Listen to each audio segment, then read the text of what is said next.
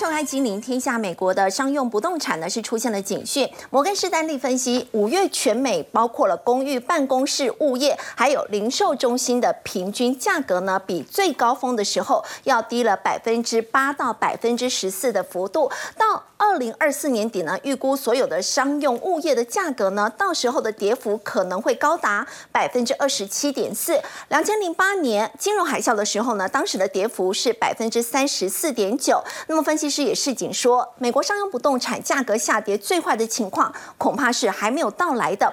另外，在中国大陆呢，现在需求不振，也影响到了国际油价的一个走跌。因为中国在第二季度呢，国内生产总值 GDP 是不如市场的预期，引发了。需求面的一个担忧，而中国是全球最大的石油进口国，他们的 GDP 数据跟共识呢相差了整整一个百分点，所以呢也导致了国际油价呢在十七号下跌了将近百分之二，那么失守了七十五美元的大关。我们在今天节目现场为你邀请到东华新经济政策研究中心主任陈松兴，大家好；资深分析师谢晨燕，肥好，大家好；资深分析师李永年。各位好，大家好。财经专家游廷浩，大家晚安。好，我们先请教陈燕呢。美国经济呢，现在软着陆是不是已经变成是市场的一个共识了？包括联准会的前副主席哦，他认为说美国的经济预期会软着陆，而且包括高盛跟小摩现在都认为说美国经济衰退的几率是大幅减低了。为什么忽然这么乐观呢？对，当然我们必须去理解原本整体市场的态度哦，尤其是像高盛啊，还有包括小摩这些投行哦。原本认为硬着陆的几率是比较高的，甚至还有包括之前廷浩所提过的韧着陆，就介于软硬之间的一种着陆状态。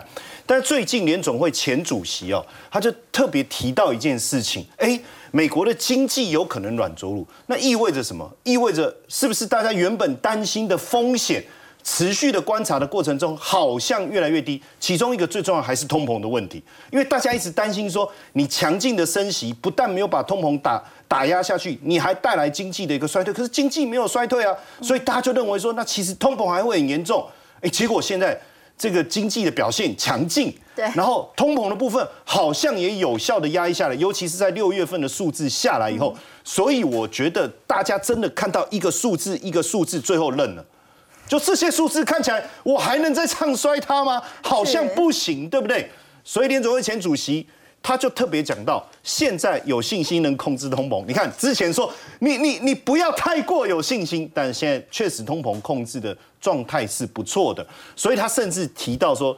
市场现在不是说七月份最后一次升息，原本说还会有两次嘛，但是大家都认为传声筒，我们那天讲到，对不对？啊，应该只会在七月升一次，之后就不会再升了。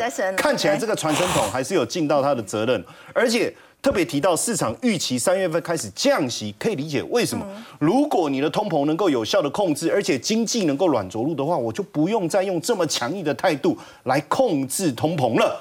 哎，所以。是不是这样子呢？有趣的事情是，这样的一个言论出来以后，我们发现高盛。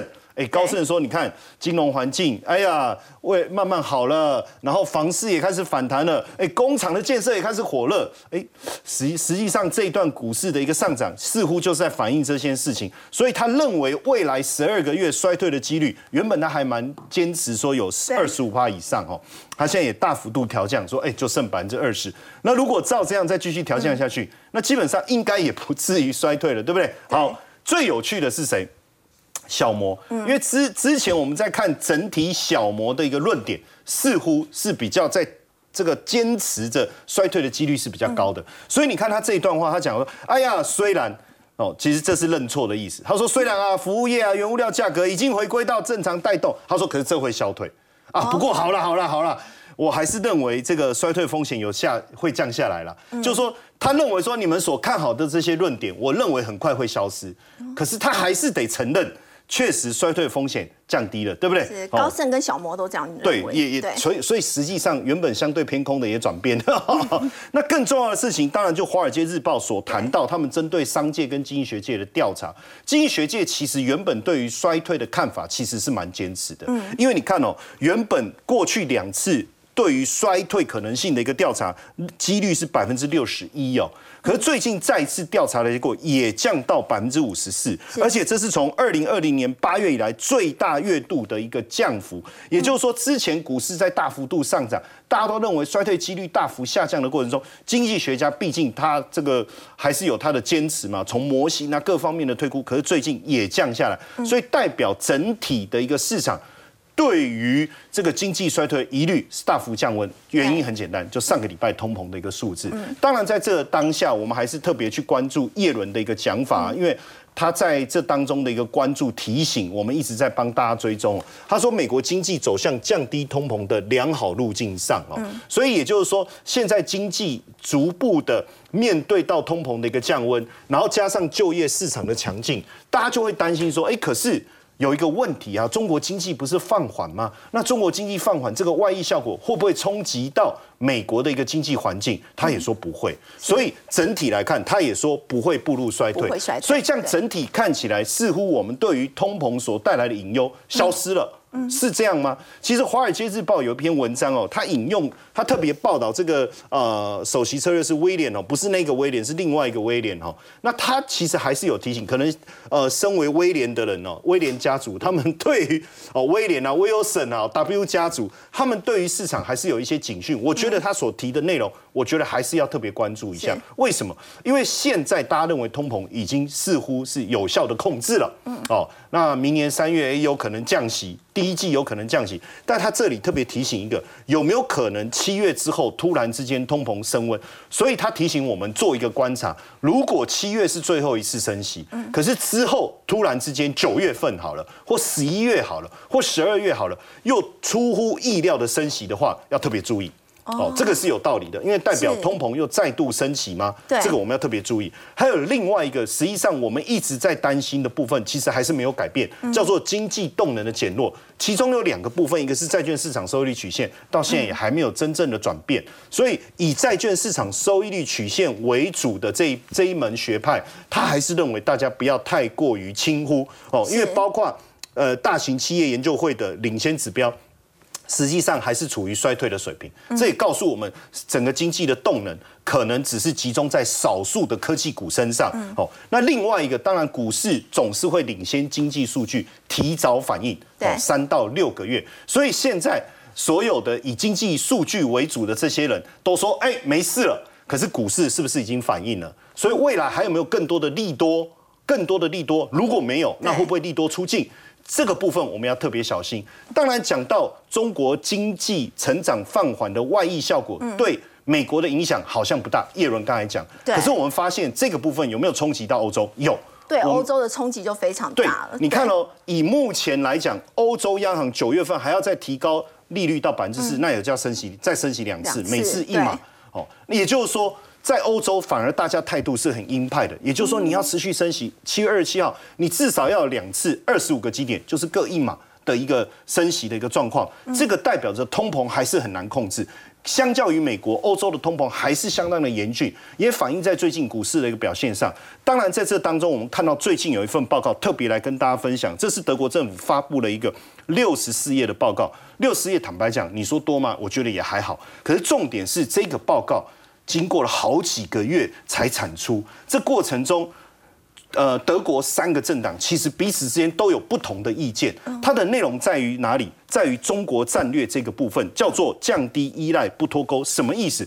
他们希望德国未来对中国的态度不要太过于依赖。你说有依赖吗？我有依赖吗？好，我们来讲，就欧盟投资中国的企业当中，占了一半是德国，也就是说，欧盟在投资中国这么多，对不对？德国自己本身就占了一半，好，比重很高，比重很高。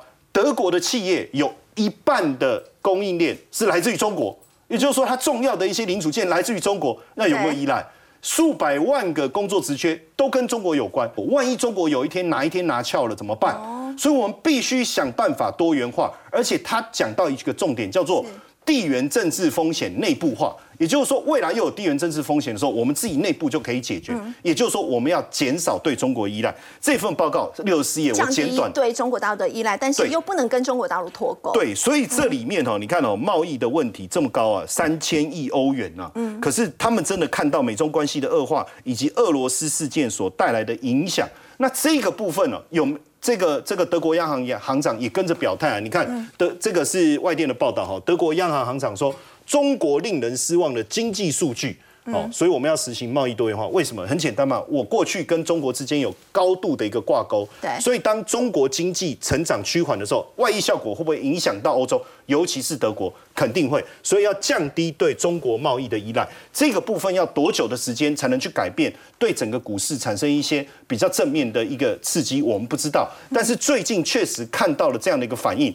包括。呃，过去一段时间，欧洲股市里面涨得最强的就是精品类股包括爱马仕，包括 LV。可是最近你看修正的情况确实还蛮严重的。对原因很简单嘛，因为当中国的一个经济数据开始疲弱、消费力不彰的时候，自然冲击到整个精品市场。嗯，好，所以你看中国经济数据的疲软，反映在欧洲的精品类股哦。嗯，所以摩根大通对欧元区未来的看法相对的是比较保守，所以整体看起来，美国股市涨多了，未来还有没有利多能够持持续支持它的一个上涨？我们还是要特别的去小心可能产生的一些变化。但是目前看起来，至少欧洲的部分，大家的共识是还是要稍微保守看待。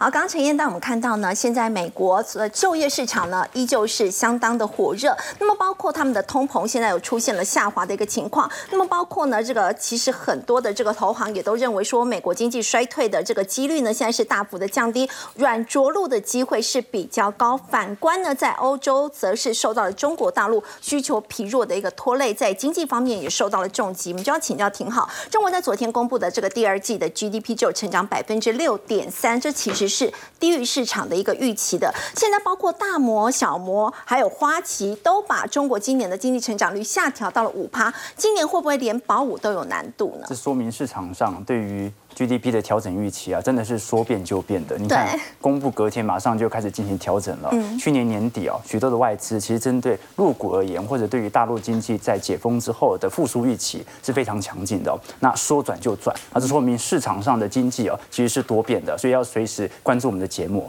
但是我们也要了解到哦，这一次中国 Q2 的 GDP 六点三，其实还是比大多数的新兴市场年增率表现来的亮丽。可是我们要很清楚哦，市场的预估本来是接近可以到七个 percent，那为什么会低这么多呢？市场比较好奇。照理来说，去年的二季度哦，因为上海在封城，把整个经济形势给往下带了，所以按照积极效果而言，本来就应该有一个飞跃的跳升。但目前飞跃的跳升的速度还是不如市场预期，那就被迫只好把你全年的预期进行调降了。为什么？因为最亮丽的表现应该就是第二季了嘛，它有一个积极效果，所以我们看到小摩 GDP 本来预估在今年年增会有五点五 percent，直接下调到五趴，花旗也从五点七下调到五个 percent，大摩也是五点七下滑到五趴。换句话说，今年中国的经济任务啊，基本上越来越符合中国统计局在年初的构想，就是能不能保五的问题了。那事实上到目前为止，我们发现其实整个中国市场当中，它不只是一个通缩化的现象，就是它的需求型通膨也没有做太多的显著拉抬。就换句话说，我们按照原理而言，如果是以全球汇率来看，你像是人民币对美元或者人民币对欧元的部分哦，人民币对美元哦。从去去年六月份以来，贬值幅度大概是十个 percent，嗯，那对于欧元大概贬值是接近十七个 percent。哎，你要知道哦，这个本来你买的爱马仕包包，你作为中国人突然贵了一成七，这个是蛮大幅度的增长的、很大的哦。幅度，所以对。照理来讲哦，中国内部的通膨情况应该是是非常非常之严重的。你就算啊不如欧美这么严重，你也好歹像日本吧？日本现在通膨有四趴哦，比台湾高哦。所以是照理讲，这种输入性通膨应该是完全在打到中国市场当中。可是六月份公布的数据出来，六月份 CPI 是零啊。零 PPI 生产者物价指数甚至年减五点四。那换句话说，就中国它已经进入到全面性的通缩。你说它现在有没有面临到这种成本型的通膨？你进口进来的东西一定会上涨啊！你进口这么多的原物料，目前来看是一定上涨的啊、但为什么没有反映在 CPI 身上呢？就说明需求型通膨下滑的速度远远比成本型通膨推升的速度来得快。好，就是即便你物价在涨，可是我消费紧缩的速度来得更快，最后就造成了全面性的的通缩现象啊。那加上中国在进出口的部分呢，在整个六月份的数值也是三年以来的新低。换句话说，今年中国的经济任务啊，基本上看就是能不能保五了。目前来看，中国还是全球最大的终端市场，尤其是终端的制造市场。换句话说，如果第三季台厂真的拿到这些 AI 伺服器订单，你以为到哪里组装？还是中国市场嘛？对，所以出口在下半年不叫不会有太大的问题。但现在问题就在于哦，科技业到目前为止啊，内卷化的现象仍然非常显著，裁员潮仍然在持续当中。待会我们聊中国的年轻人口失业率啊，这一次在六月份又破高了，对，本来是保持在两成，现在来到二十二趴了，好，持续在增高当中。那房地产市场呢，即便在过去几个季度啊，有非常多的财政支出，或者我们看到降准降息的策略，目前房地产市场现在市场上的消费意愿仍然非常的疲惫，所以这说明一件事情：中国最大的问题，并不是在出口层面，在下半年遇到显著的挑战，最大的问题是房地产和科技业这种失业率的现象，加上市场上不愿意消费的意愿呐，造就了市场上的 GDP。难以进行拉抬，所以通缩，尤其是消费上的通缩，才是下半年中国政府最为关注的事项。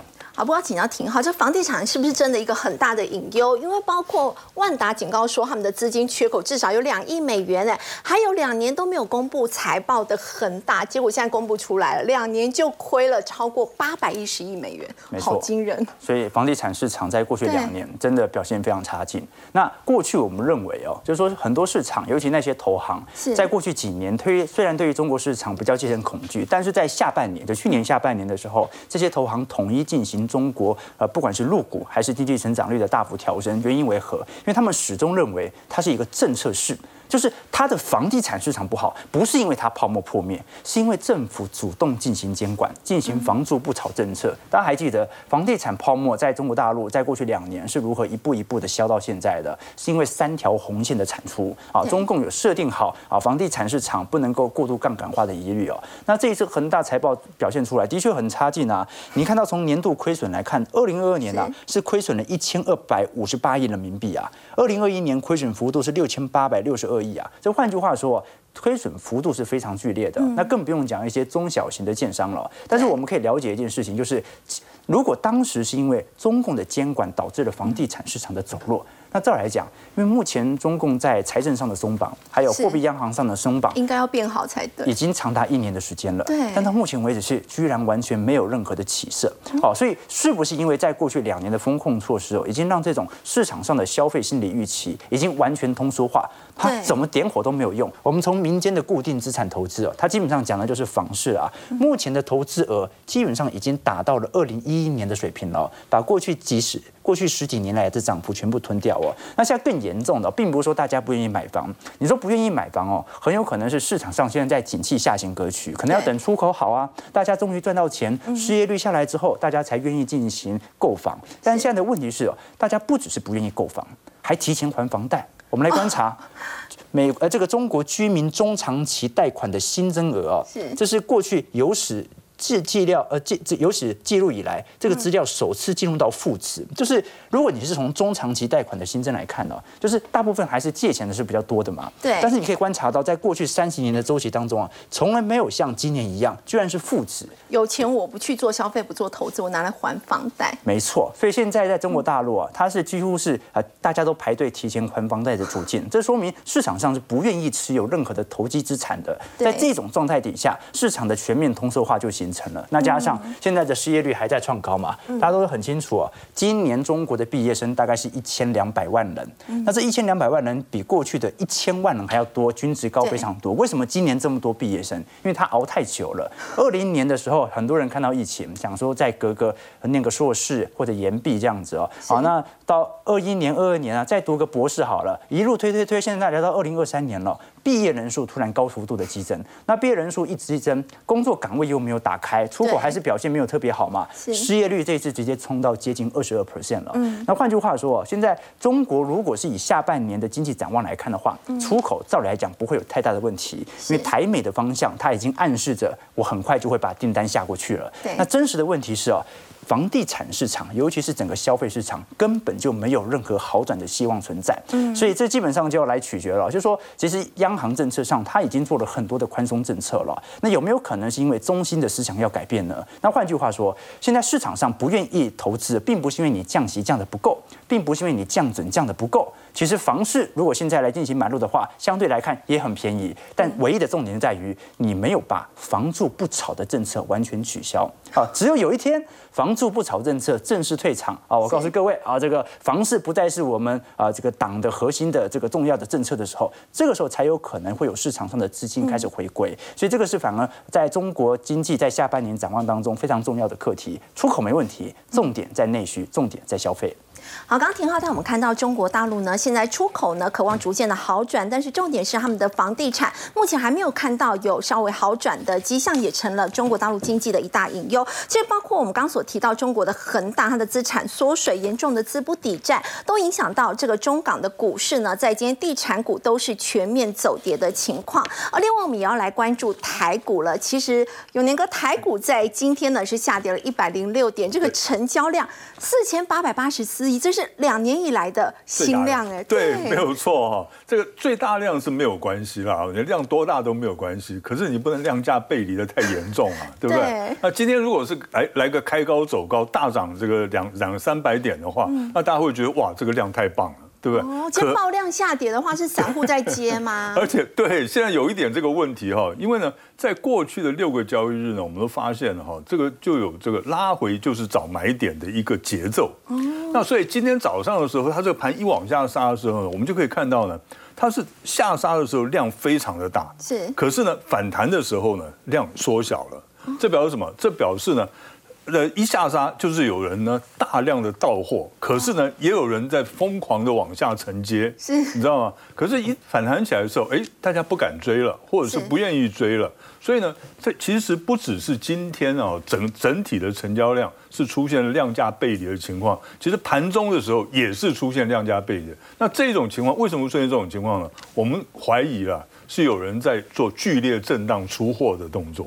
出货哎是哦，那么怀疑啦哈，那为什么会有剧烈震震荡出货的这种现象产生呢？因为我们从最近的筹码的变化可以看得出来呢，散户现在是哇，哎已经受不了了啊，这个涨了四个月五个月都不敢追，可是呢，到了最近以来这一个月呢，实在是忍不忍不忍受不了了，就开始追了，对，尤其看 AI 概念股涨成这个样子哈，所以大家就开始说。因为散户涌入，那么大盘出现做头的迹象哦。你看一下哦，散户进场人数创了四季以来的新高，一年以来的新高。可是法人反而是绕跑出走，法人反而是在卖了。对，没有错。我等下给大家看一下数字哈。那成交量创两年的最大量，而且量价背离。那刚才这个我们都讲了，嗯，在一个重点。融资余额昨天呢已经达到两千一百一十一亿，创一年来的新高。对，那就代表散户进场筹码会变得比较凌乱。是没有错哈，而且呢，大家还记不记得昨天盘中的最高点是多少？一七三四六点六六。对。那在六月十五号的时候呢，它盘中最高点是多少？一七三四六点三几。哦，就差不多这个这个水位，对不对？一样。好，那两个指数两天的指数是一样的话，对，那我们就要看这一段期间呢，筹码的变化是怎么样。那我们看一下，从六月十五号呢到到七月十七号到昨天为止，外资是卖超了八百四十亿，投信卖超两百一十五亿，自营商买超两百二十六，所以呢，这三大法人加起来呢，它是卖超了八百二十九亿，是好。可是融资余额增加多少？两百零八亿。所以法人在到货，然后呢，散户的抢进来，哦，是不是？但是昨天是 两千一百一十一亿，两千一百一十一点九三亿耶，这融资余额非常的高。是啊，就融资余额非常高，表示怎么样？散户都要进来，那你法人大户在做股票的时候，他们要卖股票，他们要卖给谁？卖给散户嘛？对，对不对？那你散户如果不肯进场的话，他卖给谁？没有人可以卖了。那现在散户永远进场，我是法人，我是大户的话，我一定倒股票给你们啊。那这会是大盘要回档的征兆？呃，我们比较担心会出现这种情况。可是呢，如果我们现在假设了，如果这些法人出货并不是这么顺利的话，是那么在这上档做头的机会还是有的哈，就震荡做头机会还有，甚至于呢，指数还有再创新高的可能。因为呢，他可能会想，哎呦，现在散户这么聪明，都不进不进来接了，对不对？他没有办法顺利出货，他只好再继续的拉高来引诱这个散户进场。哦，有这个可能性。那所以呢，我们就要看现在呢，大盘是要准备开始下跌的话，或者是要可以继续上涨，它有什么征兆？哦。那如果是下继续回档的征兆是怎么样？接下来哦，从从明天开始哦，连续量价背离四天到五天。哦，大概价价量背离大概一个礼拜的时间。对连续的价量背离哈，那这个这个就会头痛了。那还有第二个就是看涨不涨。我们比如说今天跌一百零六点，对，哎，大家看一看，哎，今天晚上美国股市还不错，那是不是有反弹的机会呢？结果呢，它明天呢开高又是开高走低，连续三天杀长黑的话。那就可以知道初跌段大概开始了哈。OK，好，那么什么样的情况之下呢？它是呃续涨的这个征兆呢，就是第一个量价配合震荡走高啊。那么第二个呢，就是量缩连续上涨三天以上，就今天是四千八百多亿的量，对不对？明天呢，哎，来个四千亿的量，可是它收长红哦。今天跌一百零六点，它明天呢涨个两百点哦。那么这样子，这样子来的话，量量说连续涨三天以上，对，还有呢，第第三个更重要，个股类股轮涨，要轮涨，对，健康的轮动，对，没有错，这样子就可以维持，就不能固定一直在涨哪一个族群，没有错，一那因为那个它如果是固定都涨 AI 概念股的话，它那个资金过于集中，哦，它过于这个载载量化，那载量化的话，就是以后到时候呢，这个 AI 股它万一撑不住了。就没有人来能够来接棒，那这个大盘就整个就垮下来了。好，不刚再请教永年哥，我们说到这个金融股在七月，我们看看到金融股的这个除夕大秀马上就要登场了，尤其这个龙头富邦哦，在这个礼拜就要除夕了，是可以做参与吗？OK，好，那其实哦，我这样子讲哈，其实我在上礼拜来的时候有讲到金控股，对不对哈？那其实我当时呢，就是给大家一个概念，就是说，因为 AI 已经涨那么多了，嗯，大家呢现在又怎么样？你叫我再去追那种什么广达啦这些股票，不敢了，对不对？因为涨那么多了，不敢。那么大家就会回头往下看，有什么股票还没涨的？哦，那现在呢？其实我在上礼拜讲过之后，我发现呢，其实散户还不是很认同，哈 大家还在看这个 AI 有没有更 还没有涨的 AI。那可是呢，大家记住了哈，你不是我们不是法人。如果法人的话呢，他可能就会看一些还没有涨的股票，可是有上涨潜力的股票。那我觉得金控股是非常符合这个条件的。第一个位阶低，啊位阶低，因为呢，他们在这一波今年的反弹的幅度哦，大概都很都很低，而且个位数啊，顶多在百分之十哈。那么，所以他们的位阶非常低。那可是呢，另外一方面来讲的话，就是说他们从六月开始。嗯，十四家金控全部都开始转亏为盈了，全部都开始获利了哈。那么，所以在我之前就讲过，今年的除权除息是看去年的业绩。嗯，那这个能不能够除权除息，能不能够填权填息呢？是要看未来接下来的一年的业绩。嗯，如果你表现好的话，你就填权填息的机会很大，对对不对？所以呢，我们就要看。那金控股呢？他们最坏的时候已经过了，这个是大家都公认了。那未来呢？只有比去年好，不会比去年坏，对不对？所以呢，我们是认为说这一些的金控股呢，他们要填息的困难度不高，嗯，哦，而且很有机会。所以呢，大家可以看一下哈，这个这一张图呢，就是六月份的获利哈。我们之前已经跟大家讲过了，我们就看一下。现在我们再加上个技术面的，就是呢，这些个股呢。这里面呢，十四档金控股里面有七档股票，他们现在中长期的移动均线都已经呈现多头排列，排列，所以这个就是表示它的中长期的走势是比较安全的，是。哦，还在维持一个多头格局里面。这包括谁？星光金、国泰金、富邦金、中信金，然后呢，还有兆丰金、永丰金，还有台新金这七档。第一个呢，我们就看到富邦金。上个礼拜我们也介绍富邦金了哈，对，因为怎么为什么要看它？大家注意看一下，它除了呢今年哈这个唯一获利呢突破四百亿的之外，而且它六月份的获利呢是单创历史新高，单月新高。那预估呢？我的预估是它今年的 EPS 大概是七块钱了，所以它预估本一比才九倍，是啊，会不会觉得很委屈啊？对不对？那最近五个交易日三大盘合计买了二点三万张哈。好，那技术面来讲的话，一个。头肩底大概已经成型了哈，那还有呢，就是永丰金，永丰金这张股票也是一样，你看哦，它所有的移动中长期的移动均线都已经形成多头排列了。是，那我们预估它今年 EPS 一点八五元，估预估本一比不到十倍哈。然后它今年呢准备配零点六元现金，零点二元的股票股利。那我觉得啦，因为以他们的这个呃直利率来讲的话，以后要填息其实困难度不高，像是这个。富邦金呢，它大约只要涨百分之七点五就填息了。那这个填填全息了。那永丰金呢，大概只要涨百分之五点五，它就可以填全息了。所以呢，我觉得这这些股票呢，如果要安全、比较怕危险的投资朋友，可以关注一下。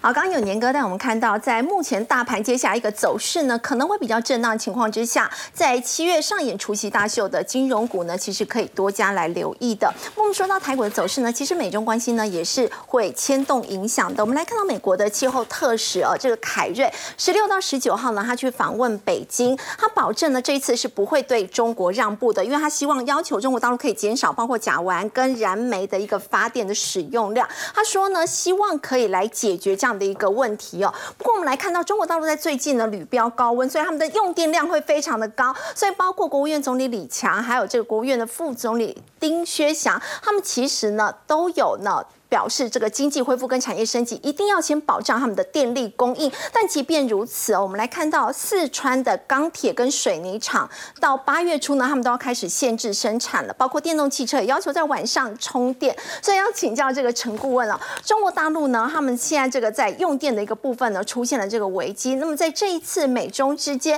很有可能会针对这个问题去达成共识。呃，实际上要达成共识真的很难，但是呢，我们必须要从一个比较宏观。的角度去看啊，其实中国跟美国两个国家啊，在气象议题里面啊，是他们所谓是说可以合作的项目，但是他们其实也有竞争，因为这个。要转型到绿色经济的时候，主要是转型绿色能源啦。那中国是控制的稀土，不，比如说我们讲的太阳能板呐，甚至其他的领域里面。那最近中国又限制这些的特殊金属的出口，所以对美国来讲是说，哎，你可以怎么可以这样干呢？你怎么限制它出口？我们大家都需要。那中国呢？你不是已经承诺了吗？在过去谈判 CUP 的时候，你承诺是说我一定要减碳了，我减少燃煤。结果我们发现说，看这个图就知道，它不仅没有减。如果我们来看一下它二二年的一个数字啊，哎，对对，它哈新加入生产的部分，全世界加起来还没有它这么多。你看看红色这一个部分对对对对对。然后你看看啊，它目前还在建造中的啊，就是我们用百万 Giga 瓦来算，五十二点二个 Giga 瓦，世界其他国家才八点五个 Giga 瓦。然后再看啊，它有新的，目前重新启动的或新的项目，你看看一百零六个 Giga 瓦，那你怎么比？所以我们现在看起来，它它真正除以的部分减少部分只有那么少，别人都在除以，结果所以啊，这说明一件事情：中国如果经济要发展啊，这个电本身一定要充分供应，因为我们在过去这几年已经看到拉闸限电对它的供应链的一个影响。可是中国在现阶段里面很难，所以我们看这个分布图就很有趣了。我们台湾不是第一个。缓和吗？第二个，我们也是觉得说，哎，蓝煤电厂空气污染，看一下哈，老共哈，他的电厂都在这边。如果是季风来的时候，季节不对的时候，它风一吹过来，我们怎么样子改善？老实讲，它这个都是燃煤电厂一锅一堆。那如果核电厂都在福建，那么爆爆的时候也是过来。所以整个来讲的话，它目前啊，确实是在国际。我们讲减少这个地球温度上升，它的责任非常重大。可是中共哦，过去的习惯就是说承诺归承诺，那实践归实践。那我们来看下一页，我们可以理解一下，其实他为什么需要这样做。看刚刚那一页，其实真的很难相信他们会减少燃煤的用量。对，这个哈，我们不是火，本来是一只公鸡啊，现在被烤了，快要烧焦了哈。这中国其实哈，这个 XDI 啊，它是国际之间一种跨境的比较，比较大概两千多百个领域里面，发现啊，如果将来哦，有这么样的一个温度上升的话，受害全世界的一百名里面，这都是中国的。你你看，除了美国佛罗里达州之外，你看看中国占了多少？因为沿海省份里面哈，它里面过去所做的防治工作很少，而它目前还在烧煤炭，烧得很厉害，再加上甲烷的排放，所以其实它真的很严重。所以我们在讲啊，在去今年啊，本来是觉得应该是说，呃，景气不好等等，应该可以减少。结果中国相对于去年的话，它基本上它的碳排放还是增加了，增加了。对对对，所以基本上啊，我们这样看就知道是说，中国目前可能是有不得不的原因，必须要继续使用燃煤电厂。可是呢，美国的就是说，你必须要减少这么做，因为对世界是伤害。不只是美国这样做，其实啊，不久前欧盟跟中国也做了一个谈判。然后欧盟就是说，如果你们是这样做的话，你的产品出口到我欧洲来的时候，我要科你碳关税啊。然后中共就是说，不行，你这个是不公平的贸易，你怎么可以这样针对我呢？但是大家是这样，全球都有减碳的共识，但是呢，中共你就做不到。中国共产党啊，不会在乎未来。他只在乎他现在目前的经济不好。其实我跟大家讲啊，美国的 CIA 是我见过啊做这个经济分析最厉害的单位。因为我们有时候看他报纸上，美国已经认定中国的经济目前是处在危机的边缘。危机边缘。对对对，因为他的他目前把这些不良资产，不管地方政府的债或者是开发商债，全部都给银行，所以银行也有问题在。所以你把它整个体来讲的话。美国认为是说，如果你中国经济已经现在已经陷入到这种情境的话，其实美国就不用逼他。所以我们就看是说，为什么现在的美国政府的官员呢，愿意去拜访中国官员？其实他们心里面很有谱，我没有要让步哦，因为我不需要让步嘛。我认为你就差不多就是这样，只是说我们现在用一个冠冕堂皇的理由，为了全人类，为了地球，那你是不是要减碳？啊，这个东西呢，我估计中国在现阶段里面太难了。我们看到最近，对你刚刚也讲到，是说像李强啦，或者是宋学祥等等，他们都必须要出来讲话嘛。你如果目前的经济增长力这么差，我们刚刚讲到的这种情况，中国经济的三驾马车，出口的话，如果我们看了六月份下来是十二点几，进口是衰退六点几。它进口会转换成未来几个月的出口，因为它是进口原物料组装在出口，所以它未来几个月的话，出口还是会下滑。那么这个不动产的部分，因为地方的开发商跟对，还有地方政府的财政危机，它也不行。那消费大家没有信心嘛？我们现在看到它那个 CPI 基本上做到零，我们也觉得是做的那么勉强，对不对？所以基本上三驾马车如果都在熄火的话，那就变成是说美国不需要这个时候太过实力。所以我们这样可以看得出来是说。美国是心里有谱，中国我这个时候就跟你恢复我们的对话，因为我们一年没有对话过，这是政治目的比较大，表示我是怎么样。但是实际上呢，这个最后中国如果去顺应我们在联合国气象会气候会议里面的要求的话，中国势必它的经济成长还要进一步下修，因为你一旦没有办法提供这个足够的电力，你的供应链也有可能中断。那这个情况就跟往年我们看到拉闸限电呐，这情况又要再来一次。那这个对于中国来讲，可以讲情何以堪？对，可能所所以这个呃，在今年这个缺电的问题，也可能会让他们的经济更加进一步的雪上加霜。是的，是的，是的。好，我们先休息一下，稍后来关注的是台股在最近呢人气很旺盛哦，这个新股抽签呢是再度出现了热潮了。我们稍后要来看到的是伟创旗下的小金鸡，叫做微软，它的故事。先休息一下，马上回来。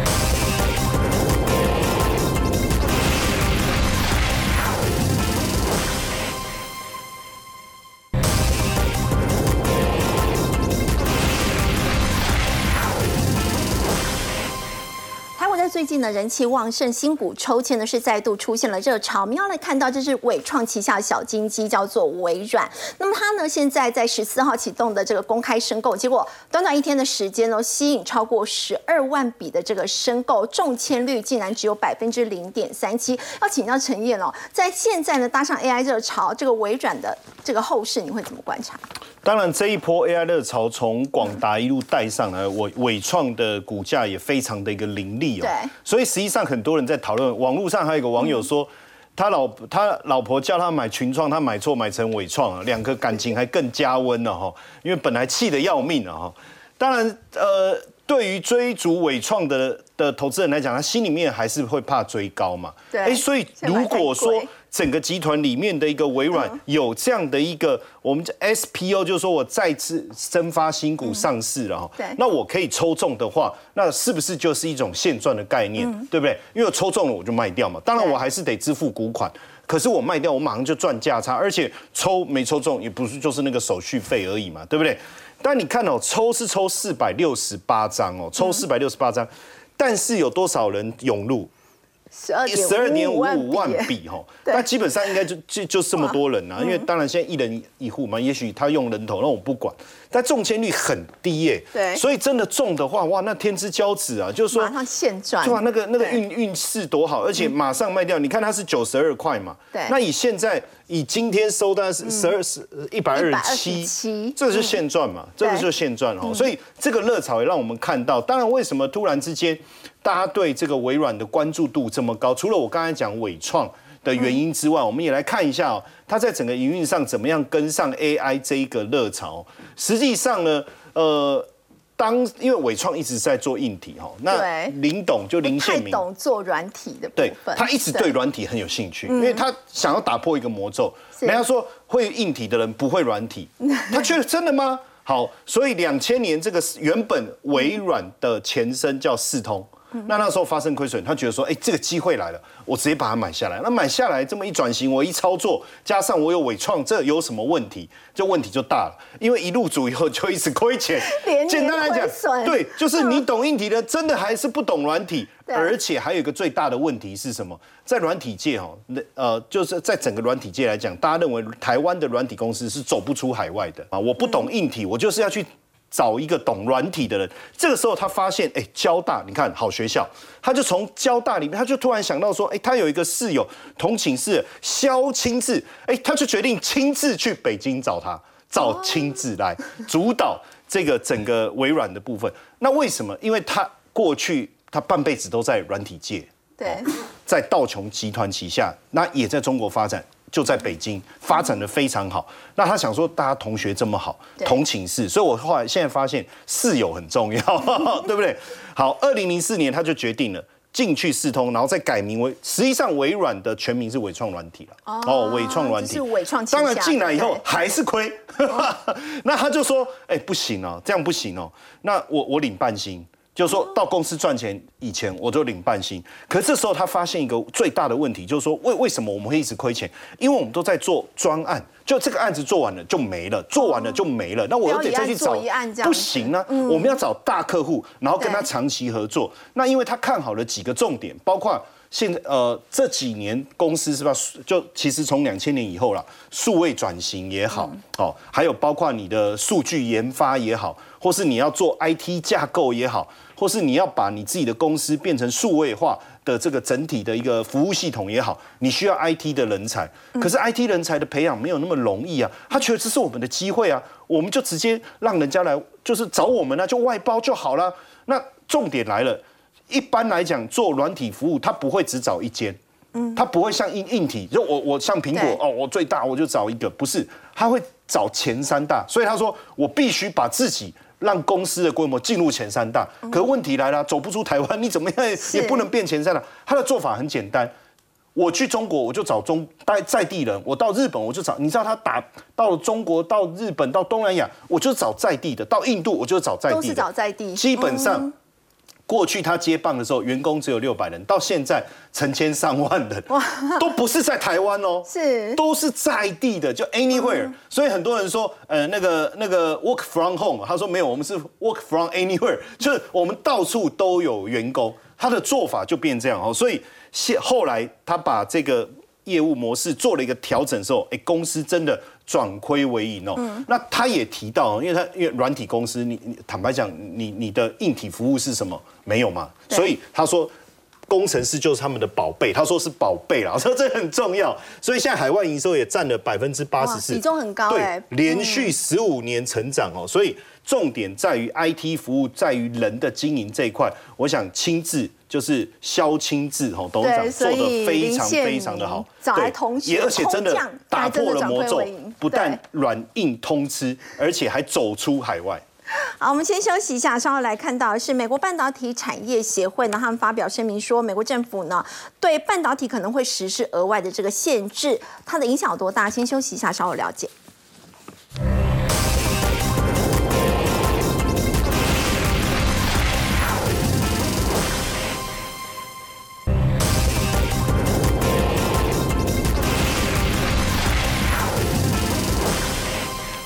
国财长耶伦说，很有可能将着手对中国实施对外的投资管制。那么产业别包括像是半导体、量子预算以及 AI 人工智慧。要请教陈主任哦，那这样会造成整个供应链波动更大吗？呃，应该是整体的一个考量啦。对美国来讲啊，它事实上啊，对于这种切断供应给中国的资金啊，包括华尔街的使用，以及切断这个中资取得美国的科技，那个是既定的政策。当然，其中会有分别在，因为如果你一次的话，那么这个下手太重的话，对，不止死对方啊，自己也死得很惨。所以目前大概就是业者看到这个有一个反弹战啊，像我们就比如说，觉得会适得对对对，像高通来讲，因为它的产能就在这边，高通的这个营收百分之四十来自中国大陆。你如果今天一砍下去的话，那高通啊会到其他，那不是很惨吗？那当然这是国务院啊去跟他谈，但实际上。美国对外的这种经济作战办公室是在财政部底下，实际上它的主导权啊是他的。那因此他这边是讲了，说经过这种协调之后，对于可能对美国国安造成威胁的，像半导体、像量子、像超算等等的，像 AI 这种东西，他会先限制。那这里面都是包含了一件事情，就是说美国目前已经进入到总统大选的季节了。嗯。那因此呢，对于这个拜登来讲，他没有理由去得罪这些大资本家，而美国本来就是资本家在当家的。一个社会，所以在这种情况之下，他做一定程度的让步啊，因为美国整个的策略啊，所谓的 reshoring 跟 friendshoring，就是说你要求产业搬回来，产业里面你回来之后，你有 IRA 的诱因，那你有人员的安全，离市场又近，那产业确实在这个时间里面看到，美国目前吸引的投资大幅的增加，同时呢，它从这个我们讲墨西哥进口的部分的这个我们讲整个数量来讲，跟金额来讲都大幅的增长，同时间里面你会看得到。说美国从这个中国大陆进口的大幅的减少，所以基本上。供应链已经在转移了。供应链是这样子的，我们不会等你真的有战争，你只要你威胁说你可能会战争，那我当然要开始搬家。那这些产能，你说我现在没有限制你，那将来有一天你会限制啊。所以你给我们讲起来，就是说我给大家更多的时间跟空间，让大家去做调整，皆大欢喜。然后他这个时间里面，我要选总统，希望跟中国之间至少表面上维持和平，不要有个变数，不要说我正在投票之前几个月，你突然之间来给我一个大的状况啊，比如说在台。海什么样子？那这个总统就不要选了。所以我估计美国目前全方位的在安抚中国。那中国其实也知道，那中国也是不得不，因为中国现在的经济需要美国在这方面，或者欧呃，我们讲欧洲来话，在这方面里面能够稍微网开一手，这样的话，大家能够在这个时间里面维持下去。好，我们先休息一下，稍后来关注的是呢，特斯拉在礼拜四就要公布他们最新的财报，这个降价策略到底是不是奏效呢？先休息一下，稍后了解。